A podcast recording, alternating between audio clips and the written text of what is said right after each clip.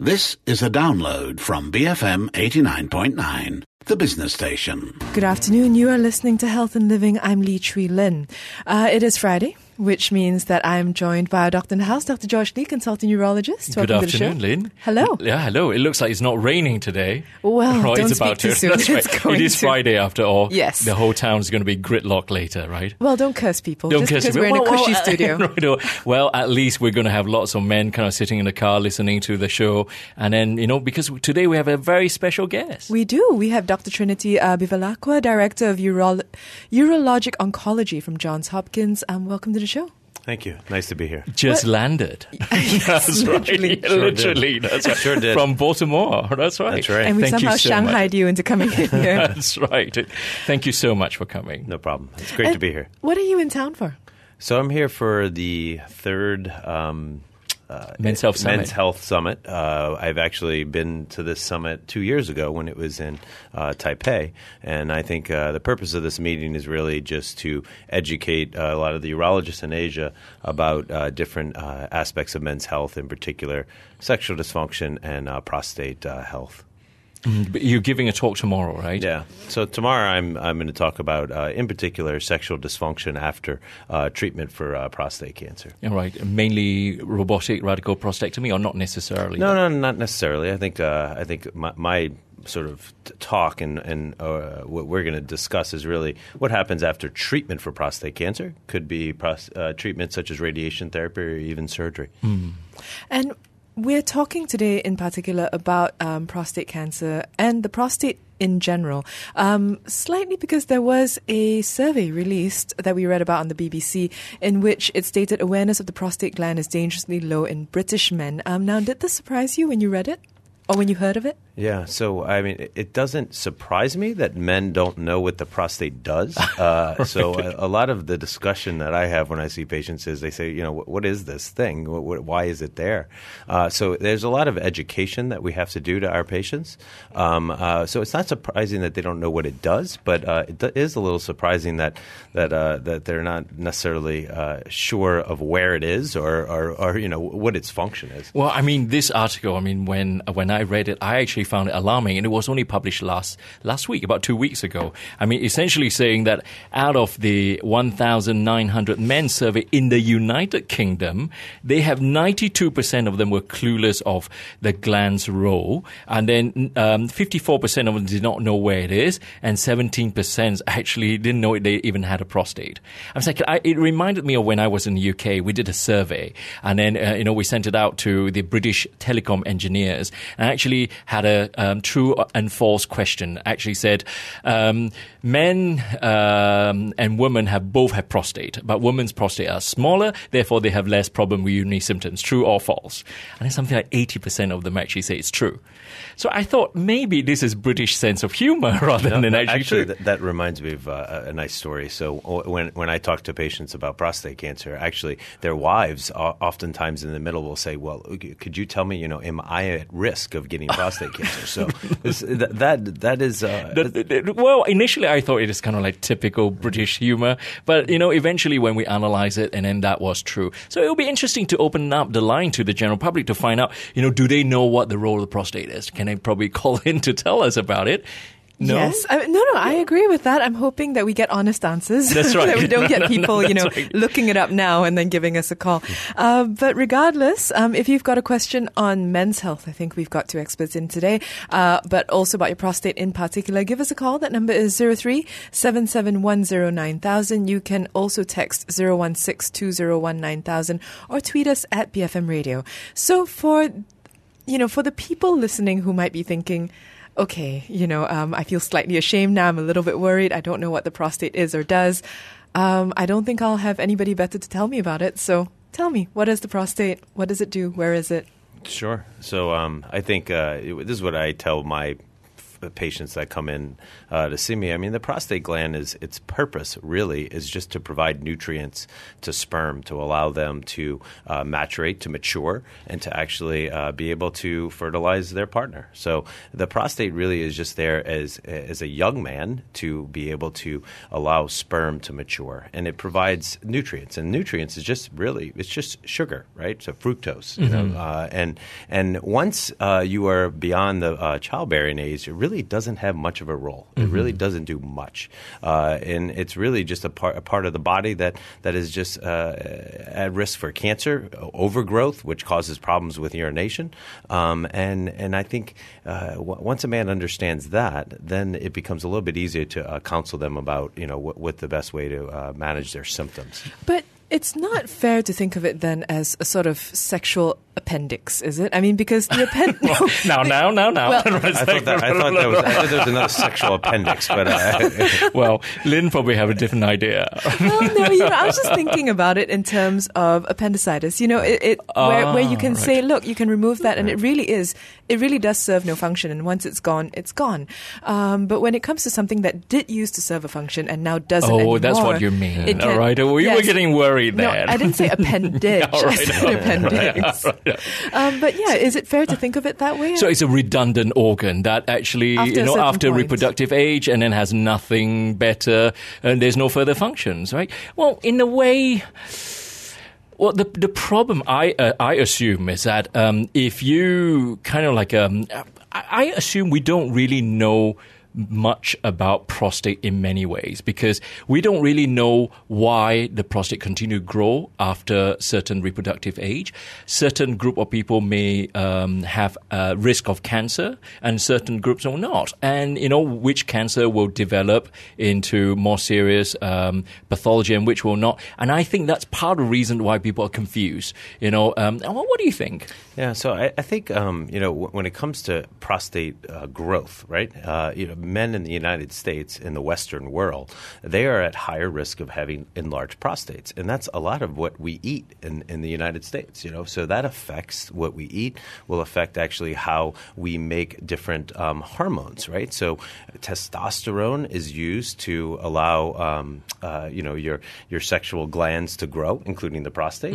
But also, if you are eating uh, heavy um, fatty foods, you can actually have more estrogen made, which makes the prostate grow even more. So in the Western world, actually, you're at higher risk of having an enlarged prostate versus Asia, for example. Mm, It's just like some studies to show that in Japanese men Right. who move to California suddenly will have prostate problems. Is that right? So that's right. So if a man born in Japan or and and as lives there all their life, their risk of prostate cancer is actually lower than that in the United States. But if you take a man who is born in Japan and you move him to the United States at say 10 years of age, their risk of prostate cancer goes to exactly that of a, of men that live in uh, North America.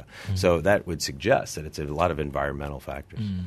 We have a call from Dan about prostate cancer. Oh, no, we don't. Uh, but he did want to ask what are the symptoms?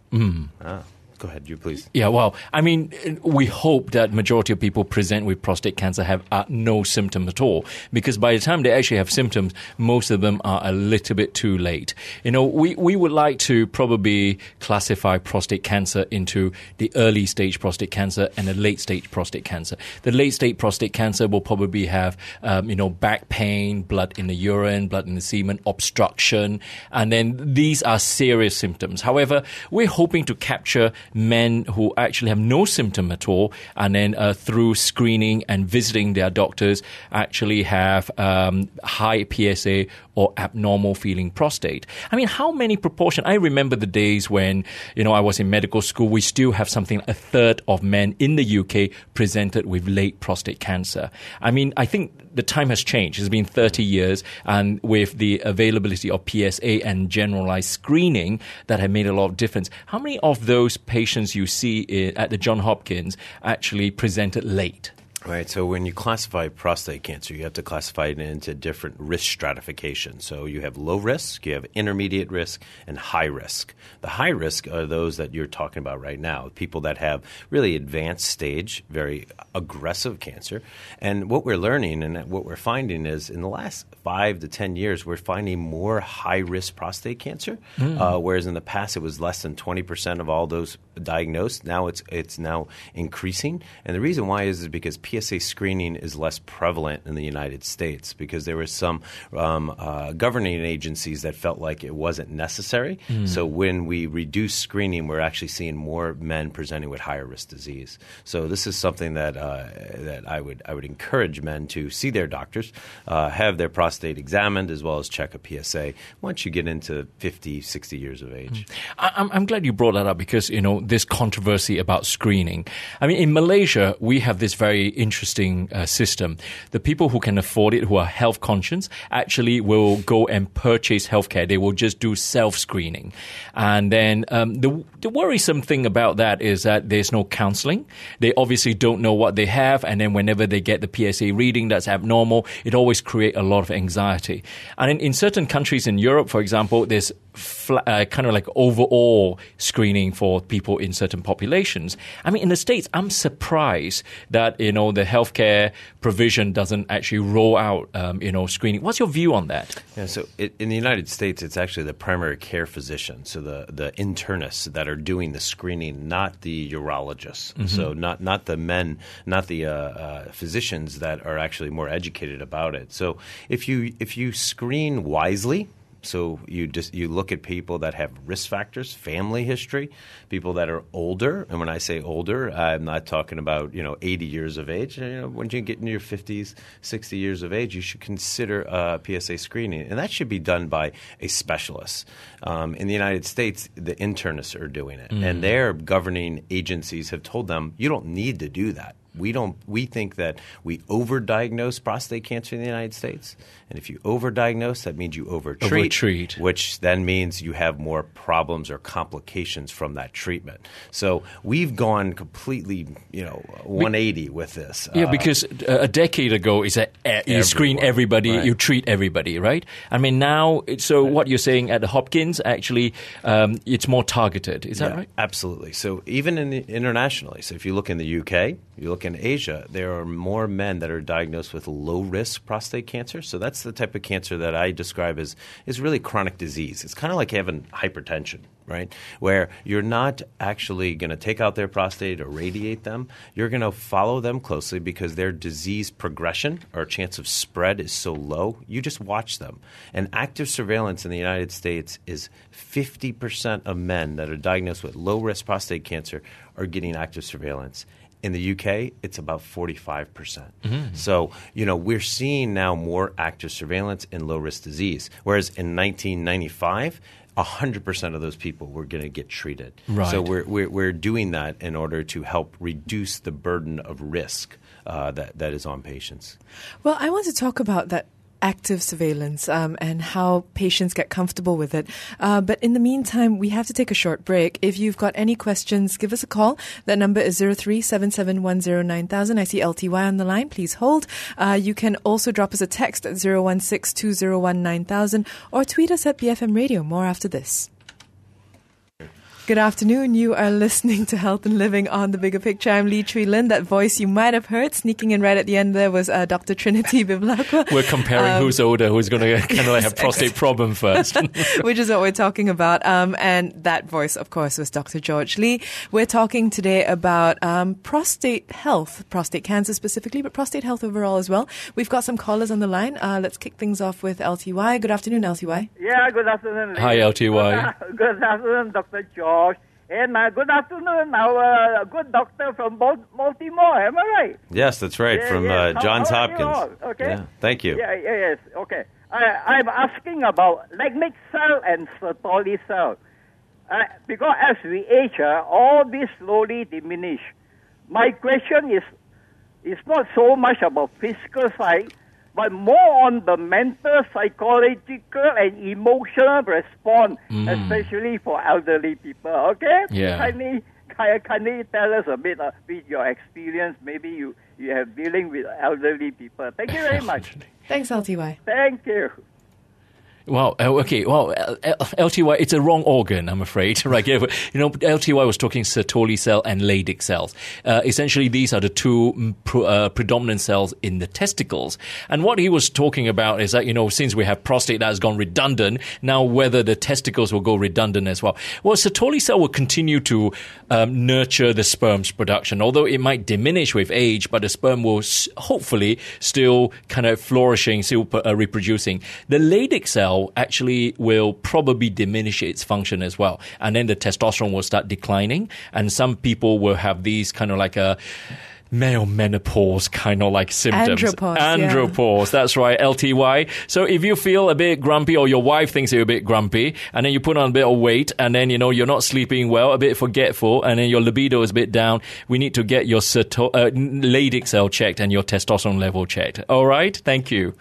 We have a question here from On about a PSA reading. Good afternoon, On. Hi, on. Hi, good afternoon. Yeah, hi, hello. Hello. And uh, yeah, fine, thank you, thank you. You too. Hey, I have a question. Uh, two, in fact.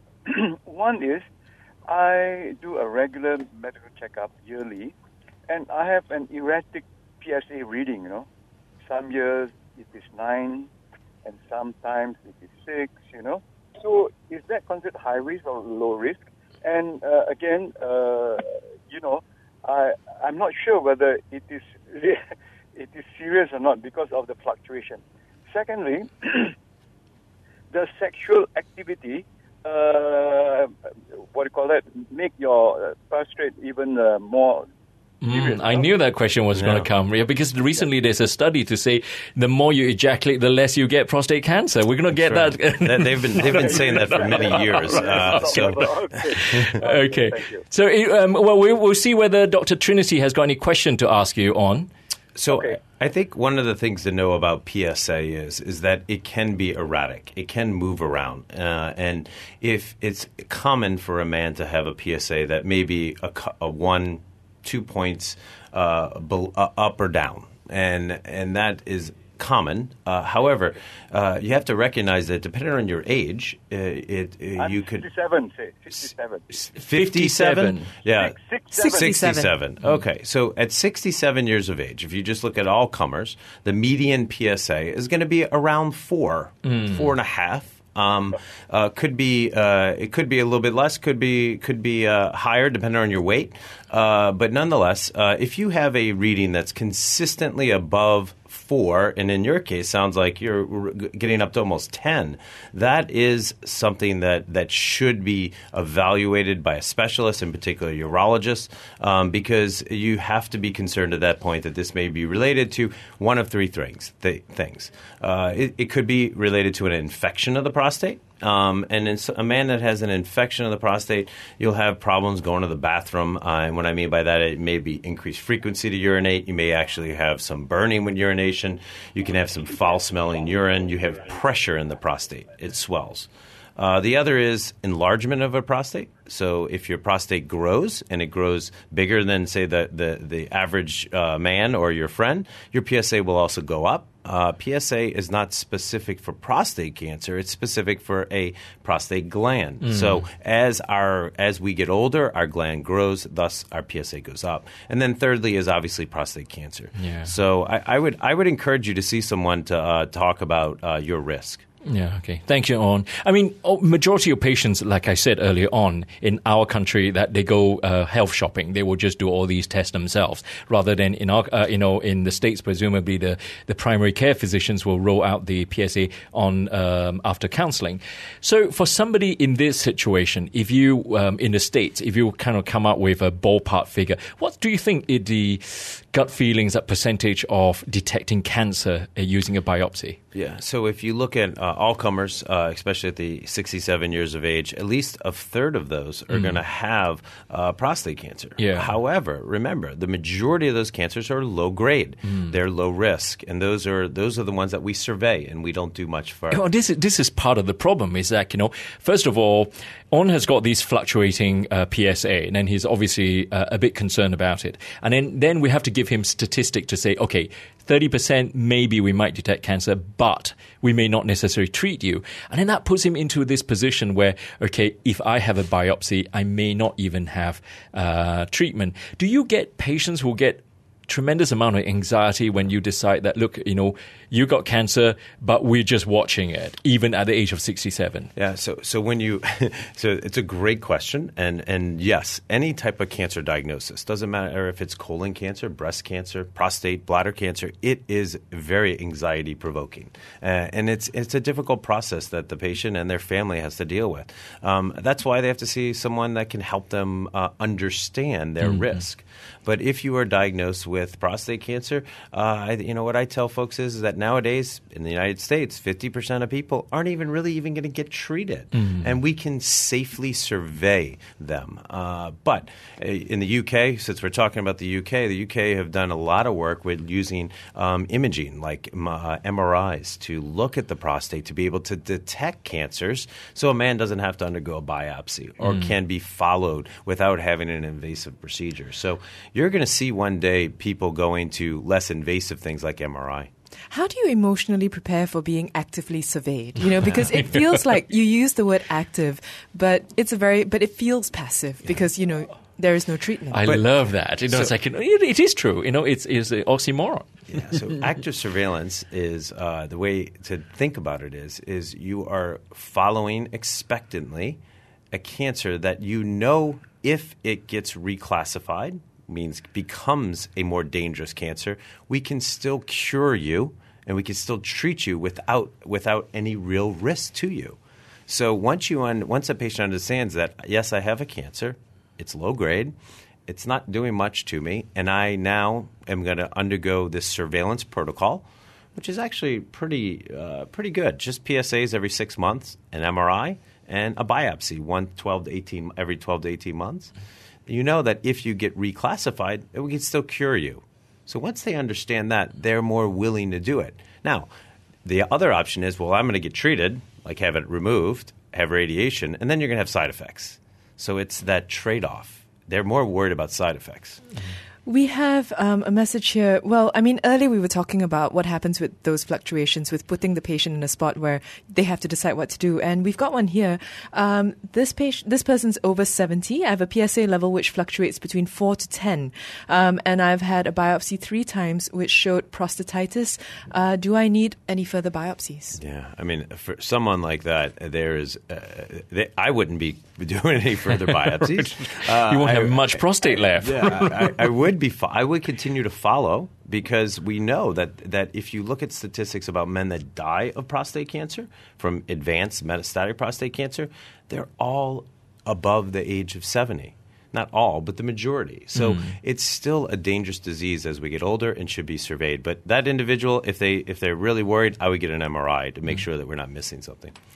Um, my PSA value is actually at a gray zone. Um, should my doctor run free PSA with DRE? Oh, Yeah. love that question Wow, because obviously, question. yeah, great question. Yeah. Because you know um, what I wanted to say was, you know, before on our previous caller wanted to decide whether he should have the biopsy or not. In Malaysia, we will have all sorts of things, free PSA, free, but we don't have PCA 3 Mm-hmm. which I would like you to explain a little bit. Sometimes we have to send them across to uh, to Europe to have that checked. So I just want to find out your view to make this PSA a lot more sensitive than its current situation. So uh, the question that, that we're talking about right now is is to be able to uh, allow us to understand what PSA is. So where is it coming from, right? Just like as I said earlier, it can come from a benign gland or from cancer.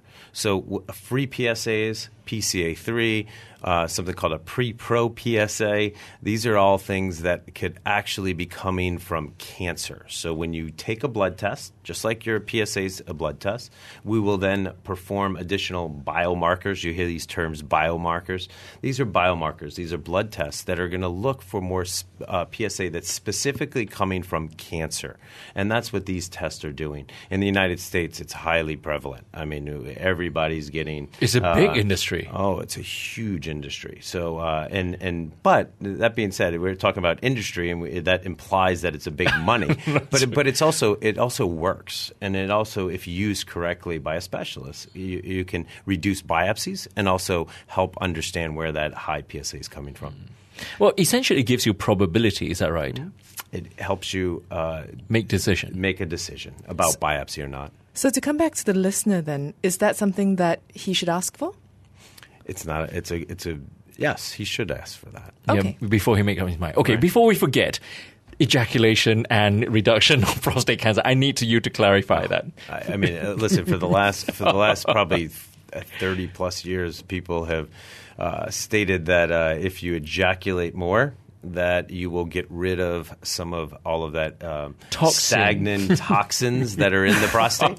So therefore, uh, will will reduce your risk. How of, much uh, more is more? Uh, well, great question, George. Uh, I, I, I don't know. No, you don't know. Uh, I, I'm not. I'm not convinced that that works. Yeah, I was going to say, is that valid? I mean, No, before we it's get to how Yeah. often, let's That's right. talk How about often? validity. Well, actually, most men don't even remember how often, right?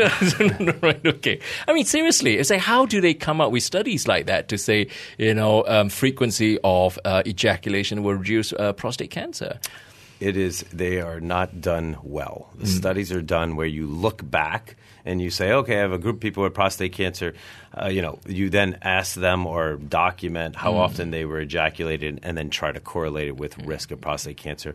That is not the best level of evidence, and and and I really don't Yeah, I, think I mean, much of it. Trinity, I know you, you um, going to focus later on on um, treatment of prostate cancer and also related se- to, uh, uh, related sexual health impairment and how do we overcome that. But do you think prostate enlargement is associated with sexual dysfunction? Yeah, actually, if you look at um, if you look at the two biggest causes of sexual dysfunction in men, uh, erectile dysfunction, so inability to have an erection for intercourse.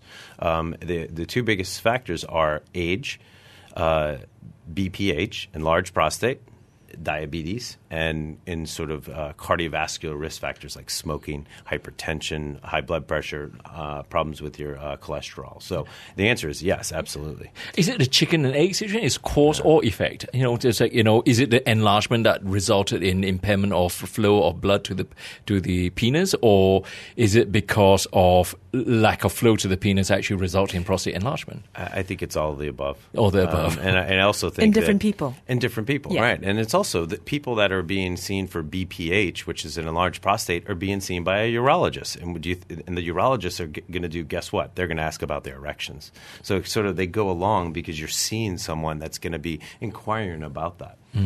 If you've got any questions um, about your health um, in general, Your but also health. your prostate health specifically, um, give us a call.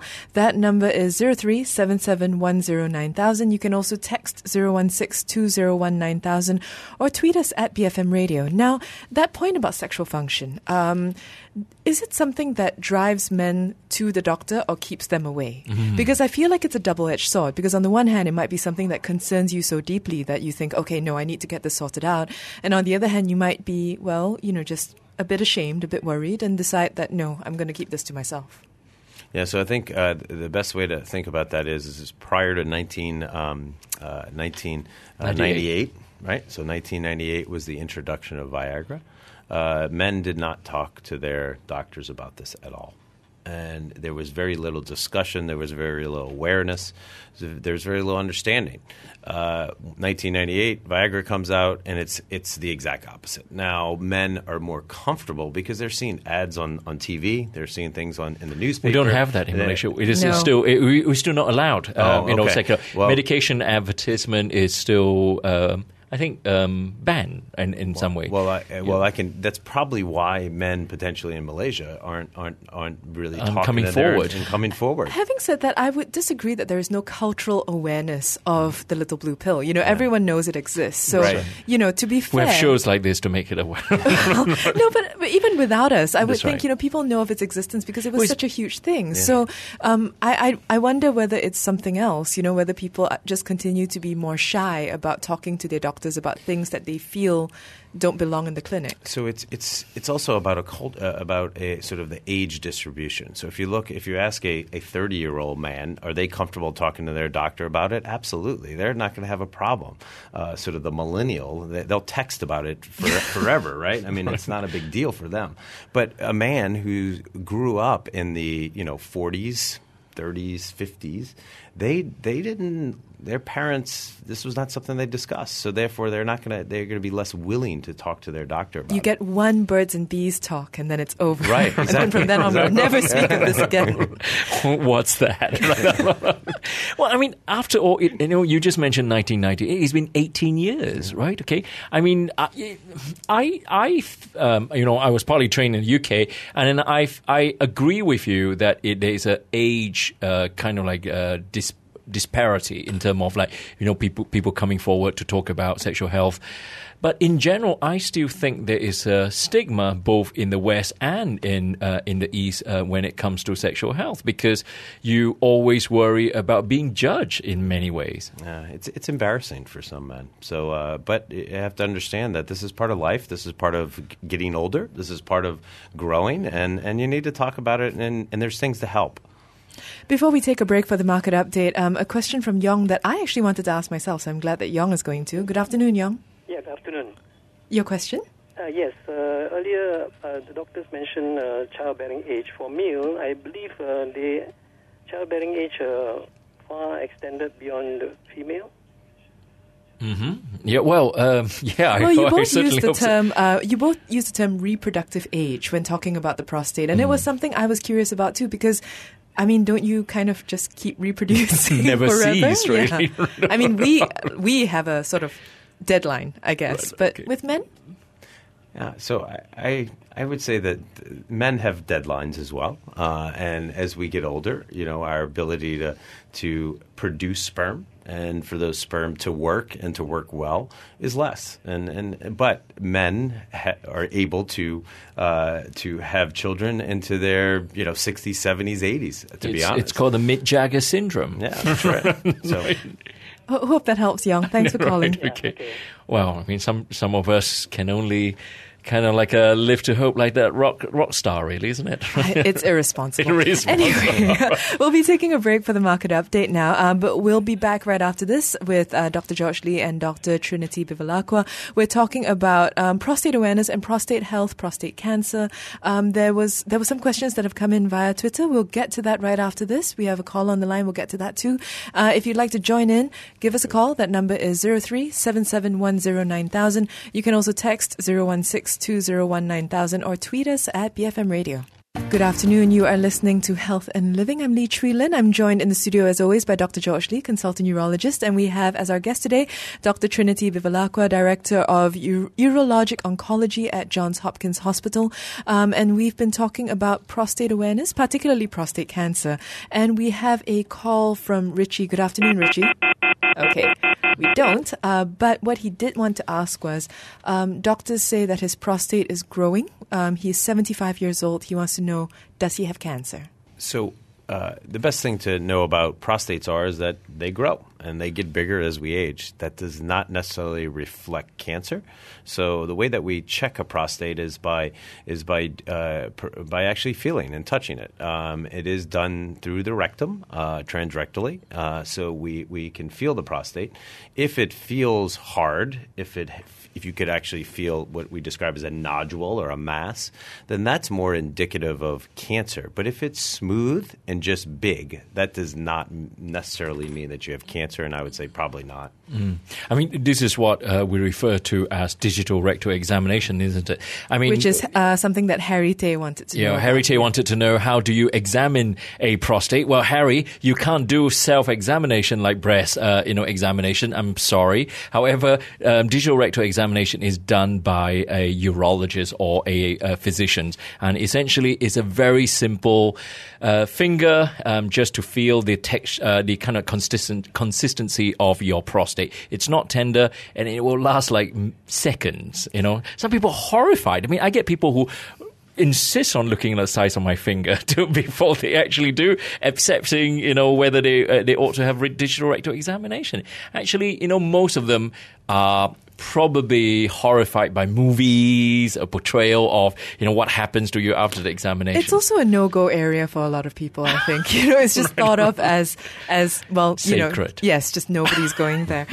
is, is that a problem when it comes to prostate health? Um, people Well, I might be a bit think- precious about sort of the region we're talking about. Yeah, so a, a lot of uh, primary doctors and urologists won't even examine men. Or Are you uh, serious? be- Isn't that- because because they're they're scared that, that the man's going to be hurt or they're going to be offended, so they won't do it. But you just have to s- essentially get over it. You know, bend over and here comes the finger. I mean, Well, okay, so bend over. a couple of things to address from that. Um, firstly, Harry has um, added on to his question, and he says, um, which line of doctors would be the ones to Mm. check for prostate cancer?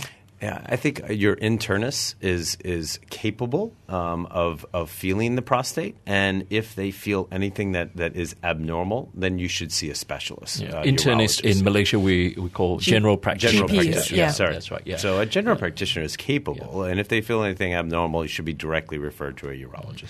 One of the things that I wanted to, I mean, we didn't get to talk to Richie, but one of the uh, things that came to mind from his question is his doctor says his prostate is growing, but he needed to kind of come here to ask whether he might have cancer. Now, um, is there a problem with communication then? Because I mean, when I heard it from the both of you, it was very clear to me that it's, you know, a growing prostate is a normal thing. And I think he should have been okay asking his doctor that question. So I don't know where the miscommunication happened in that situation, if he perhaps didn't ask or the doctor didn't say. But is there a problem with kind of communicating clearly?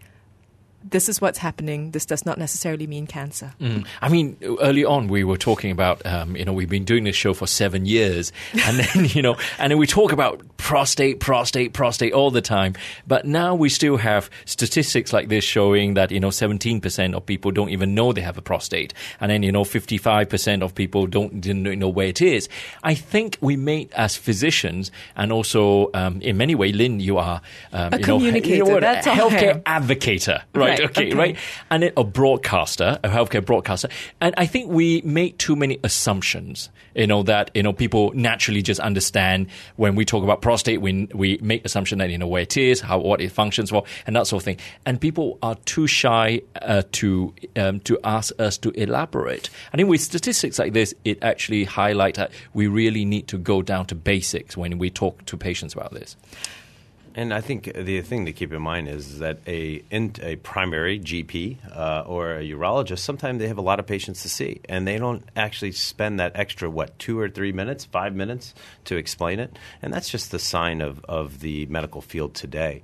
Um, but if you have questions as a patient, you should ask. Just slow down, tell me what's going on, help me help me get through this. Yeah. Because do I have cancer is a very basic question that I think, you know, everybody should be able to ask their doctor because it's scary, you know, and it's better you ask your doctor than Google. So in the United States, you can actually tweet your doctor now, and and uh, actually all all uh, patients have the ability to communicate with physicians, their physician, uh, via a portal. It's called a healthcare portal, where they can give essentially questions uh, online to their to their physician, and and and we're required by law to answer it. Ah. Would you want that to happen here, Oh, I Dr. George? even I don't even know how to tweet. so, Ne- neither do I, but I mean, These are your official lines and you're All sticking to it. okay, Um, right. If you've got any questions about prostate cancer or prostate health, um, give us a call. It's our final call for calls. It's 0377109000. You can also text 0162019000 or tweet us at BFM Radio. Uh, now, okay, we'll do the tweet first. Um, Uma Anal says, please can you talk a little bit about treatment for metastatic prostate cancer? Because I think we've been talking so far about, you know, cancer that's still, you know, um, confined to the prostate. Yeah, yes. exactly. Now these are the kind of advanced cancer. Yeah, so prostate cancer, if, if it is to spread, um, it is treated very differently than than uh, if you have an intention to cure it up front. So we've talked a little bit about surgery, a little bit about radiation, but once you've developed metastatic or cancer spread outside the prostate to other parts of the body, one of the most common places prostate cancer spreads is to the bone. Um, uh, this is treated very differently. It's treated with hormonal therapy. So hormonal therapy, uh, just like uh, breast cancer is treated with hormonal therapies or manipulation, uh, testosterone testosterone is actually one is is the uh, key component that actually allows prostate cancer to grow and to and to uh, and to um, divide. So if you deplete the uh, man's um, body of testosterone, then it allows uh, that is then it allows the cancer to stop growing or to at least slow down. And metastatic prostate cancer is treated with uh, with something called androgen deprivation therapy or ADT where uh, where we deplete the body of testosterone, and that can absolutely slow down uh, uh, prostate cancer growth with uh, if you have metastatic disease. And, and recently, there are more advances in terms of targeted therapy to to deal with um, patients who don't respond anymore to hormone. Is that true? Yeah, that's right. So, you know, once again, at, at, at our place at Johns Hopkins, there's been some very recent discoveries that have been able to tell us uh, what patient will respond to hormonal therapy or chemotherapy or other more, more uh, novel approaches like immunotherapy. So these are these are things that, that once again, a specialist, um, a medical oncologist uh, that treats patients with prostate cancer uh, should be aware of. We have a call here from Nash. Good afternoon, Nash. Hi, Nash. Hi. Hi. Hi, hi. Hi, doctors. Uh, quick question. If the prostate is not a vital organ, and after you pass the age that you want to have kids, and you may be at risk of getting cancer when you're older, why not just get it removed, like the tonsils? Yeah. Thanks Just- for the call, Nash. Just Thank like do we do a Jolie on it? we just um, you know prophylactically remove it since it's not not that important. Yeah, so uh, the reason why we don't just remove it is is because if you remove your prostate, you are uh, you you are setting yourself up for for Poten- problems, uh, potential potential complications. c- side effects, complications. The two most common are urinary incontinence or leakage, as well as uh, erectile dysfunction or sexual dysfunction. And these are these are treatments that uh, that may that, that can't be treated with a simple pill. Um, so the, at, at that case, you you would be setting yourself up for uh, more problems. So the, the we always talk about risk benefit. The risk is much higher than the actual benefit. Yeah, I mean, I'm glad that question was asked because you know there are many people who wanted to go for operations such as radical prostatectomy using robots. You know, we um, the the hero around uh, recent years in around this area is you know the premier from Singapore, Lee Hsien Loong, actually had radical prostate- prostatectomy. I mean, what sort of um, rate of complications of erectile dysfunction or incontinence would you quote patients when you counsel them? Yeah, once again, all dependent on their age, uh, but the average age of someone uh, undergoing a prostatectomy is in their mid 60s. So, you know, in about 65. Uh, if you are less than 60 years of age, uh, or 65 years of age for that matter, chances of having permanent leakage or incontinence is about 10%. Uh, you Not know, that high. uh, Not, not bad, but, but nonetheless. Enough to worry about. Uh, yeah. Right, Yeah. ten out of hundred patients are Yeah. going to have You'll have to wear pads. Right, have to wear pads, and this is permanent. Mm-hmm. Uh, and then, as far as sexual dysfunction, that number is actually greater than fifty percent of patients. zero. Oh yeah. Now, what happens is you get a lot of um, things written on online. You hear things about the, sort of the propaganda about like, oh, don't worry, the rates of ED or sexual dysfunction is less if you have it done robotically versus the traditional open approach. The problem is, is that they're they're it's all the same. Doesn't matter how you take it out, you're hmm. still at risk. Are they still manageable with the blue pill, the 18 year old blue pill? So the the uh, the blue little blue pill or Viagra uh, does work. Uh, it helps, but honestly, it, it's it's really this is something that is permanent and is best treated with potentially a pill, but more like injection therapy or even surgery. We have a question from uh, Mr. Ng, which I think is a very good one. Good afternoon, Mr. Ng. Good afternoon, Lee. Your question? my question is, uh, what's the uh, biological function of phosphate in the first place? Yeah, Well, Trinity, come on. You know, Thanks you, for the you know biological functions of the prostate. The biological function of the prostate is is really uh, it's it's present as as we get older and as a young man, and I'll use the reproductive age uh, is is really just to provide uh, the health to the uh, sperm that are running through it uh, on its way out. Yeah, it's a Um, nutrient provider. yeah. It's a gluc- It's a fructose provider. fructose. Yeah, it's, right. it's just it's It's like that. It's a sugar gland. So it's like that person that hands drinks to runners. Yeah, on a, the- in a marathon. The, the water boy. yeah, the water boy. That's exactly. yeah, there you go. Uh, But yeah, prostate. It's it's there to it's there to help uh, the sperm mature and really just to grow, uh, and and that way they can function when they get out of the uh, get out of their uh, home environment. Well, technically, it's just only a few times, you know, for that sperm to um, impregnate the eggs, and then the rest of the time you are redundant. But still, if you remove it, um, there could be complications. That's the point, right? Mm, Okay. absolutely. Yeah. Uh, we have another question um, for Dr. George. Is the MRI of the prostate available in KL, and how come it's not promoted by urologists? Mm, okay, right. I mean, I- it's, I I am not hundred percent sure. Um, well, th- there are several t- different type of M- MRI. Um, you know, its accuracy depends on its Tesla, and then um, you know we have various hospitals in town that actually have specific um, resolutions uh, to find out uh, these. And in order to make it accurate to detect whether cancer is there or not, you need to have somebody, a radiologist, who's um, uh, perhaps specialize in this area. And in Malaysia, we don't have that. And, you know, um, we probably would advise patients to have a biopsy instead. However, you know, what Trinity was highlighting in the UK, it is on the research basis that MRI is to detect the presence or, um, you know, um, non-presence of the cancer. However, you know, we can give you statistics. You know, it looks like cancer. It's 90% cancer, but we still need that tissue to tell you it is or it isn't and whether it's aggressive or not aggressive. Finally, to close off, because we're running out of time, um, we've been talking a lot about prostate cancer, and a big part of that, I suppose, is awareness. You know, if you, you wouldn't know to go and ask to get tested or to go for regular screenings if you aren't aware um, of the importance of prostate health. Now, from a Malaysian perspective, from an American perspective, um, how how far along are we in terms of prostate awareness, and how much further do we need to go?